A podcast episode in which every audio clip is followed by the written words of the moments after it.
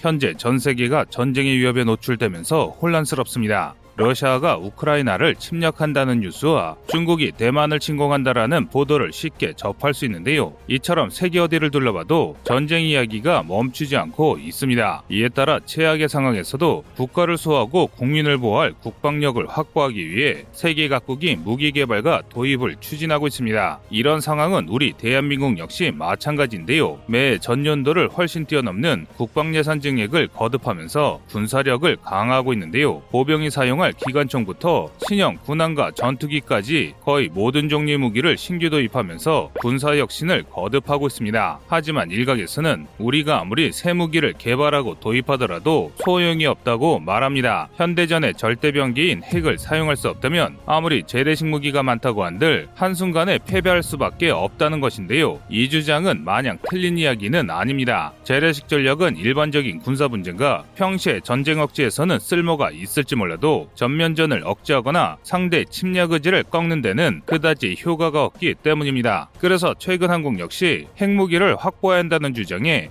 우리 국민들이 크게 공감하고 있는데요. 오늘 전해드릴 소식은 우리 국민들에게 아주 즐거운 소식이 아닐 수 없습니다. 바로 대한민국이 핵무장의 요람이 될 수 있는 초거대 핵연구소의 건설을 진행 중인데다 우리 기술진들이 획기적인 핵융합 기술력을 확보했기 때문입니다. 하지만 아무리 대한민국의 핵무장을 원하는 이들이 사람들이라도 대한민국의 핵 기술이 어느 정도 수준인지를 알아보는 것은 쉽지 않습니다. 그래서 준비했습니다. 오늘은 대한민국이 핵 확산 방지 조약을 지키면서 핵무기를 만들 수 있는 방법에 대해 알아보겠습니다.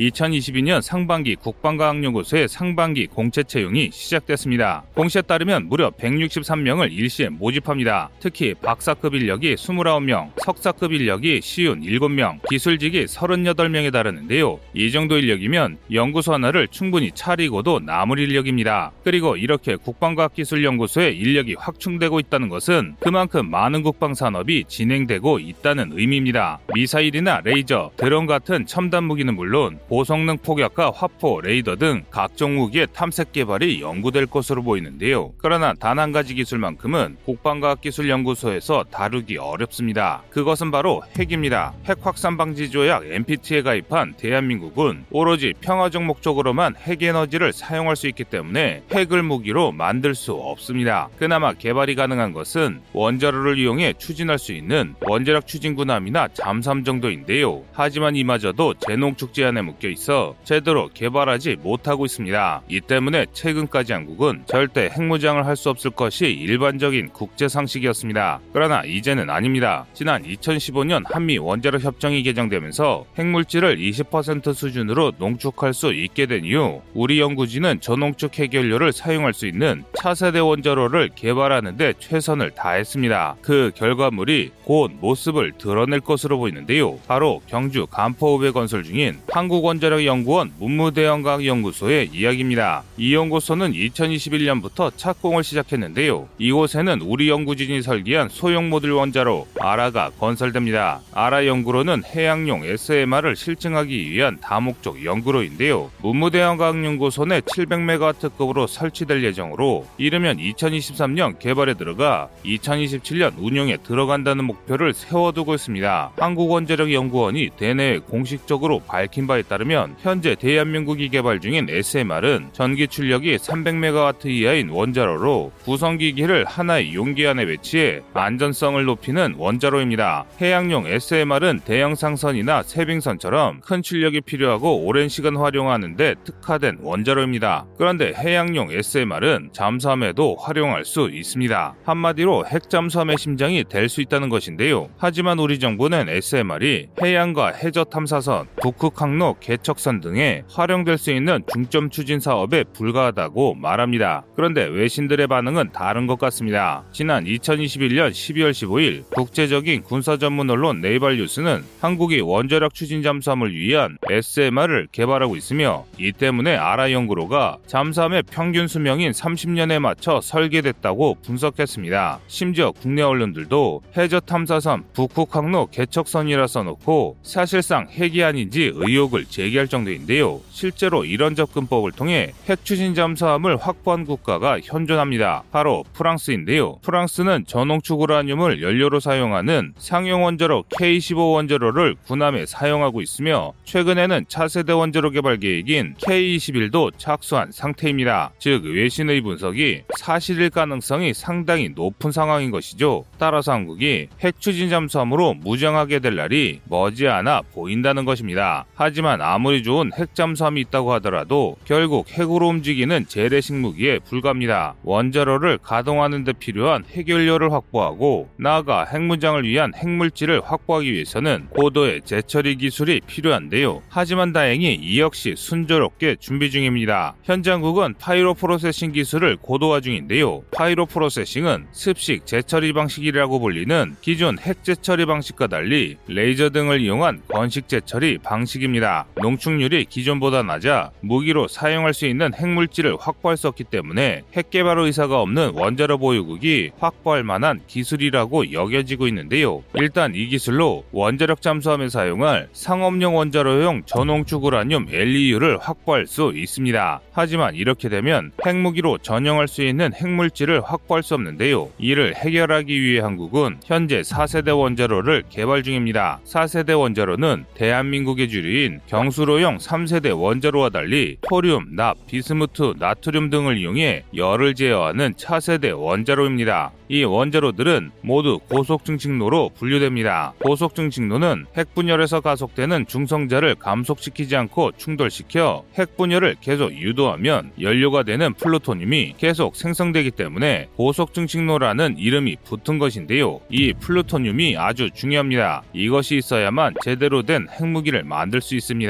전문가들은 한국이 소형 원자로와 4세대 원자로를 완성하고 여기에 쓰인 핵연료를 pyroprocessing으로 재처리할 수 있게 되면 한국이 핵무장이 필요한 필수 요소를 모두 갖추게 될 것이라고 말합니다. 이를 뒷받침해주는 근거도 있습니다. 바로 한국은 핵탄두를 탑재할 수 있는 중장거리 탄도미사일 핵탄두를 쏠 플랫폼인 SLBM이 가능한 잠수함 등 부족하나마 모든 요소를 다 갖췄습니다. 따라서 한국이 마음만 먹으면 수년 안에 북한은 가루로 만들어버릴 대단위의 핵부대를 배치할 수 있을 것이라고 분석합니다. 그런데 여기서 충격적인 것이 한국이 가진 진짜 핵기술에 비한다면 4세대 원자로나 pyroprocessing은 아무것도 아닙니다. 그것은 바로 핵융합 기술인데요. 한국의 핵융합 연구 기술은 세계적으로도 명성이 자자할 정도로 대단한데요. 전 세계가 함께 제작 중인 차세대 핵융합로의 설계 일부를 맡았을 정도입니다. 현재 우리 연구진은 핵융합로의 1억도 플라즈마를 300초간 유지하는 것을 목표로 하고 있습니다. 지난해에는 세계 기록을 연달아 경신하는 등 뛰어난 성과도 있었는데요. 하지만 따져야 할 게 아직 많습니다. 바로 1억 도 이상으로 뜨거운 플라즈마를 어떻게 오랫동안 안정적으로 가둬두냐 하는 것입니다. 만약 한국이 핵융합 기술을 완성한다면 국산 무기 체계 핵융합 기술 적용이 가능하다는 게 전문가들의 분석인데요. 보통 원자로는 핵분열 시 발생하는 에너지로 추진 에너지를 얻는 방식입니다. 핵융합로 역시 핵융합 시 발생하는 엄청난 열을 이용해 추진 에너지로 변환해 사용하는 방식인데요. 그 중에서 가장 중요한 것이 토카막과 스텔러레이터라 불리는 핵융합 가둠 장치입니다. 1952년 구소련의 과학자 사하로프가 플라즈마를 가둘 수 있는 자석으로 만든 코일방 토카막을 설계했습니다. 그리고 그보다 앞선 1951년 미국 프린스턴 대학교의 라이먼 스피처가 메비우스형의 꼬임 장치인 스텔러레이터를 설계했습니다. 현재 세계 핵융합 연구의 대세는 스텔러레이터보다 토카막을 더 집중해 연구하고 있습니다. 그 이유는 상대적으로 토카막이 실용화 가능성이 높기 때문인데요. 우리나라를 비롯해 유럽연합, 미국, 러시아, 일본, 중국, 인도 등 세계 7개국이 공동으로 프랑스에 건설 중인 초대형 국제 핵융합 실험로 ITER가 대표적인 토카막 장치입니다. ITER는 인류 역사상 최대 규모의 핵융합 프로젝트로 불립니다. 사실 다른 군사 선진국들은 핵융합 기술에 박차를 가하고 있습니다. 그중 이 기술을 선도하는 나라는 일본입니다. 일본은 1950년대 말부터 핵융합 에너지 연구를 시작해 JT6식 토카막 연구시설을 건설한 핵융합 분야 선도국입니다. 토카막의 장점은 구조가 단순해 건설이 쉽고 적은 비용으로 제작과 유지 보수를 할 수 있습니다. 하지만 고용량의 플라즈마 전류를 장시간 안정적으로 유지하고 정밀하게 제어하기 어렵다는 단점도 있습니다. 때문에 토카막 장치에서 고온의 플라즈마를 얼마나 오랫동안 붙잡아두면서 제어할 수 있는지가 핵융합 반응의 성패를 가르는 열쇠인데요. 아직은 토카막이 성능과 상용화 가능성 측면에서 스텔러레이터보다 우세합니다. 우리의 핵융합로인 케이스타 작동 방식 역시 이 토카막을 사용하는데요. 이런 내용이 생소해서 이해하기 어려우신 분들이 많으실 텐데 더 쉽게 말하면 이온을 토카막의 벽면이 아닌 공중에 부양시켜 고속 회전시키며 핵융합을 유도합니다. 그 과정에서 벽면으로 전해지는 고열을 내부 벽면에 부착한 탄소 타일이 견뎌내는 방식입니다. 이렇게 1억도의 이온을 공중에 띄움으로써 녹는 점 3550도씨의 탄소 타일로도 버텨내는 방식입니다. 이때 얻는 에너지를 추진 동력으로 사용하는 것인데요. 그런데 이 분야에서 최근 한국이 다른 나라는 달성하지 못하는 경악할 만한 성과를 얻었습니다. 또 한국은 다른 나라들과 달리 비교적 저렴한 탄소 divertor를 사용해온 탓에 토카막 쓰레기 생성 비율을 낮추는 연구와 이온 온도 1억도를 30초간 유지하는 실험에 성공했는데요. 주요 경쟁국들은 비싼 텅스텐 divertor로도 이온 온도 1억도 30초 유지를 달성하지 못한 반면 한국은 저렴한 탄소 divertor로도 해낸 것이죠. 이는 시사하는 바가 매우 큰데요. 성능이 떨어지는 탄소 divertor로 다른 나라들은 못하는 기록을 세운 한국의 기술력이라면 그보다 우수하다고 평가받는 텅스텐 divertor를 적용하면 1억도 유지 시간이 더 늘어날 수 있다는 것입니다. 그래서 KSTAR는 운전 시간 연장을 위해 전원 장치를 개선하고 내벽 온도 상승을 억제할 텅스텐 divertor 설치를 계획 중입니다. 한국 기술진의 최대 목표는 1억도의 온도에서 300초간 유지하는 것인데요. 이렇게 되면 핵융합 감도가 안정화 상태에 가깝기 때문에 다른 무기 체계로도 전용이 가능해집니다. 이 때문에 한국의 핵융합 기술에 전 세계가 주목하고 있는 상황입니다. 과거 힘이 없던 한국은 강대국들의 압박으로 핵 개발을 못하는 국가로 전락했습니다. 하지만 우리는 이에 굴하지 않고 국제법을 지키면서 자체적으로 핵무기를 가질 수 있는 방법을 강구했고 마침내 지금 다른 나라든 이룩하지 못한 성과를 보인 것입니다. 여러분의 생각은 어떠신가요?